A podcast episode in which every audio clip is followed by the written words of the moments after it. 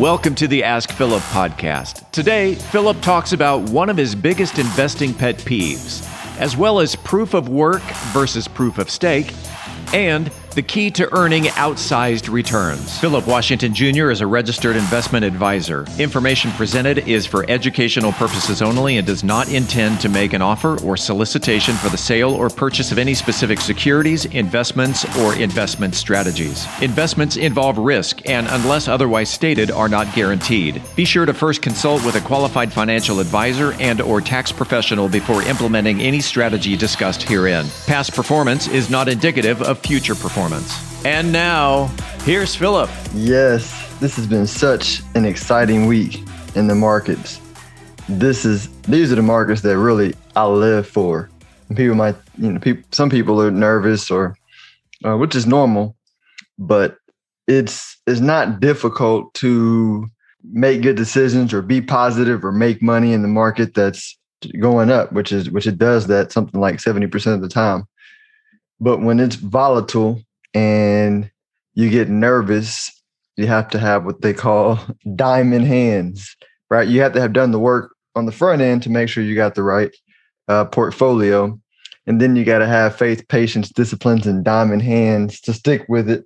And then if you're really about that life, then you got to buy the dips, which is what we did. We bought the dip twice for Bitcoin. Specifically, the most volatile part of our portfolio and the one that we believe has the most upside. And I'm talking specifically on my personal portfolio. Let me also just talk about one of my pet peeves, right? I think it's a teaching moment, not just me complaining. But one of my worst pet peeves is when somebody tries to give me advice or tell me something with extreme confidence, and they haven't even done the work. They tell you confidently, oh, X, Y, Z. And then you start asking questions and you realize they're just headline reading. They read a headline. They felt smarter. They didn't dig deeper. and they're wrong, but they're confidently right in their mind. And it's at this point, I don't even debate. It's exhausting, right? They'll say it. I say, nah, I think here's actually the truth. Here's something to read. And I move on. Like, if they want to keep debating, I'm not going to debate and waste my time. I used to. That's the competitive spirit in me. But now I just move on because it's not worth it. But, and so a lot of times people will, tell me, hey, Philip, Philip, you're tough to debate with. You don't, you love to argue. You don't stop. And I'm like, well, it's because I only debate and argue stuff that I've researched and I know, right? And so if I'm in a debate or an argument, I'm not saying that I'm always right, but I'm saying if you're not bringing facts based on data to the argument and you're just giving opinions that you think, that you feel, then I'm not backing down. Like, I'm going to present research that I've done to form my perspective. And if you're just telling me what you think based on your own opinion with no data, that's not going to convince me. At that point, I'm right. But, and by the way, people who know me, like I admit it. I was wrong on Tesla, right? I changed my mind on Tesla. I tested out Ethereum and I sold that, but I think it'll be here for the future. Like cryptocurrencies and Bitcoin, I had an open mind, even though in 2017, and I still say railroad principle, I didn't buy it in 2017 and didn't think people should buy it in 2017 because it was new. You need to wait for the winter to emerge, wait for it to drop 90%, which it did. And then everybody was going to be scared of it for a long period of time. And the winter would become apparent, and it would be apparent what the cryptocurrency would be the better alternative for. In this case, Bitcoin being the better alternative than the current financial system. I'm extremely flexible in my thinking, but I'm also immovable without like real data. So just some thoughts and pet peeves. Talk about proof of work versus proof of stake. And I actually wrote a tweet that I'm really excited about. If you follow me on Twitter, ask _Philip. I'm referencing this tweet, but the whole energy debate with Bitcoin and it being quote unquote energy intensive, for me is just FUD, fear, uncertainty, and doubt by people who want to kill Bitcoin, which is basically like the people who have a vested interest in the current financial system, specifically bankers and people who, who profit from the existing system. Because here's what proof of work is similar to mining gold, right? Mining gold is tough. It's real tough. Like the reason why you don't have lots of gold being dug up because it's really energy intensive and really hard to find. And so, A, there's a finite amount of gold in the world, and B, unlike oil, which can, be mined easier, and there could be, glut of oil put in the market to drop oil prices. Mining gold is hard, and so it requires a lot of energy. That's similar to proof of work. Proof of work is hard. You have to spend energy to run your mining software, your computer software, to solve these problems, to win and get your Bitcoin. Versus proof of stake. Proof of stake is like the current system, right? You just put up some money, and then you secure the system. So think of it like banking, right? And specifically the central bank, right? The central bank puts up some money. Central bank is owned by some banks that we don't even know who owns the central bank, but they get profit from from what the central bank does and issuing money and all that kind of stuff, which is a whole another episode and podcast, but super secret. But they put up money to secure the system. We don't know who they are, and when you do that, it's centralized control, right? So proof of work, anybody can run mining software. Proof of work, and it's very distributed, and it's next to impossible for a mining group to take, or a big mining group to take control of the system and have an advantage over everybody else. Proof of stake, it's all about money. If you got more money, you can secure the system. And that's why we're in a position right now where we have central banks who control the money of the world and banks who control the money of the world, who own the central banks. And they could basically just print money and make the value of our money worthless. And there's nothing we can do about it. So proof of stake is evolves to a centralized way to secure the system. The rich get richer. He who has the more money gets to make the rules. So you can really think of it as, for thousands of years, people have liked gold, because of what I described before. It's scarce supply. It can be mined, but it's tough to mine, and so you can't really dilute the supply of gold in the world too much because of the tough, and it requires energy. And gold can't be controlled by a few. Like if you go buy some gold, right, you own the gold, and since the supply can't increase too much, it's going to be tough to really dilute you. Versus dollars, you own dollars, and they just print it and it makes it worthless. Especially if you're in a country with terrible currency. I think I mentioned on the previous episode about the dictators who, they make their citizens save in that currency, and then they print more, take what they print, and put it in Swiss bank accounts. That's an example of a proof of stake type system. And why, why that model has just proven to not work. And so on Twitter today, I was thinking of a simple way to drop the mic on an energy debate, and it's popped in my head right here. Here's the energy debate made simple. Which financial system would you want?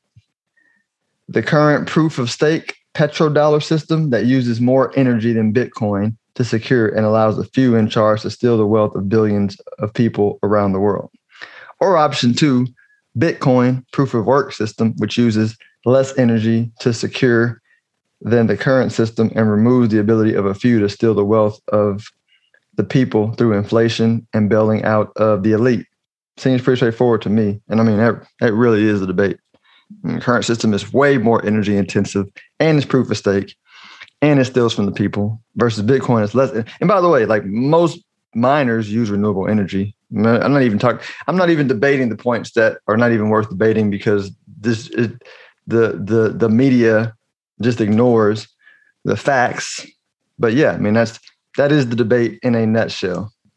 So last thing, going back to asset allocation, I've talked to a lot of people lately who've gotten into the crypto space.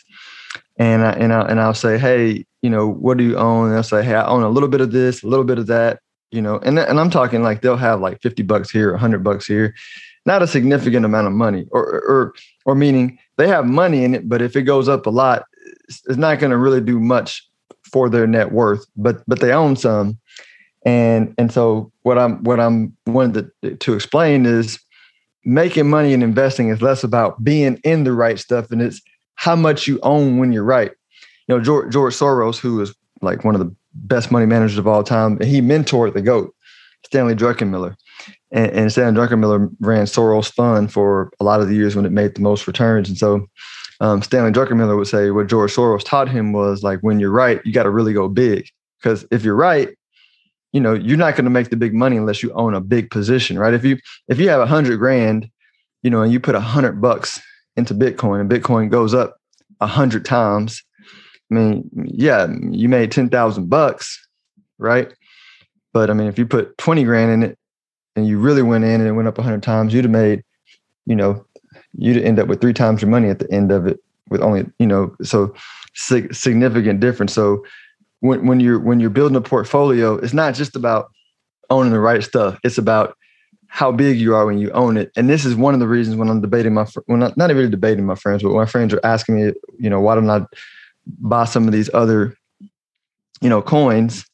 I'm like, well, because they're more speculative. Like Bitcoin, I just explained in my tweet, it's clearly a better financial system than the current one we have right now. That's undisputed. And the market wins over time, right? If you have a better mousetrap, over time, the market comes to the mousetrap. And that's what's happening slowly with Bitcoin. With these other ones, they're in test. I mean, even Ethereum's in the process of transitioning to a whole new type of way of securing the network, which is like not been tested and we don't really know. And it's still not known whether Ethereum is going to be a better way to execute smart contracts than just using AWS or like a cloud-based type data system. So again, I think it'll be around, but it's not as certain and not as known. And so you're guessing and you're speculating. And so when you're guessing and you're speculating, if you do allocate some money to that, I mean, you can't allocate much, right? But when it's something that you have high conviction on, and it has opportunities to 100x from where it is right now, I mean, you can go big. You know, for my portfolio, you know, Bitcoin is a good third of my portfolio personally. And so I'm able to go big because I have high conviction versus wasting time, you know, having a little bit of money and all this stuff that I couldn't put a third of my money into other coins. It's too speculative, right? But if I put a third in something that's that I have high conviction will grow a lot, you know, over the next 5 years, 10 years, right? So I'm going to make a lot more net money than people who are dabbling in stuff, right? I call it buying lotto tickets. So that's just food for thought, right? It's not all about what's going to earn, you know, can you pick the asset that will earn the most return over a period of time? Hey, how much do you own, right? Of what you own. And then what does that make? I use one more example before I finish. If I have $50,000 in Bitcoin and it goes up 100 times over the next 10 years, right? So we're talking about 100 times, what's that, 5 million, right? But you own, you know, 2,000, you know, you own 2,000 of XYZ coin. And let's say it goes up 1,000 times, right? It goes up 1,000 times. You own 2,000, it goes up 1,000 times. So 1,000 times 2,000 is 20,000, 200,000, 2 million, right? So you got 2 million. I got 5 million. Yours went up 10 times more than mine, but you have like less than half of what I have because you couldn't put a big chunk of your money into something that was that speculative. And so that's asset allocation. That's money management. That's portfolio management, which is way more important than being able to select the right,